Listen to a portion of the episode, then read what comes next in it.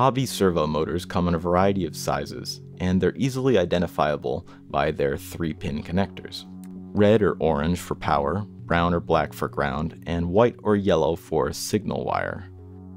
Servos make it easy to add motion to a project without the need for complex motor drivers. They can rotate about 180 degrees.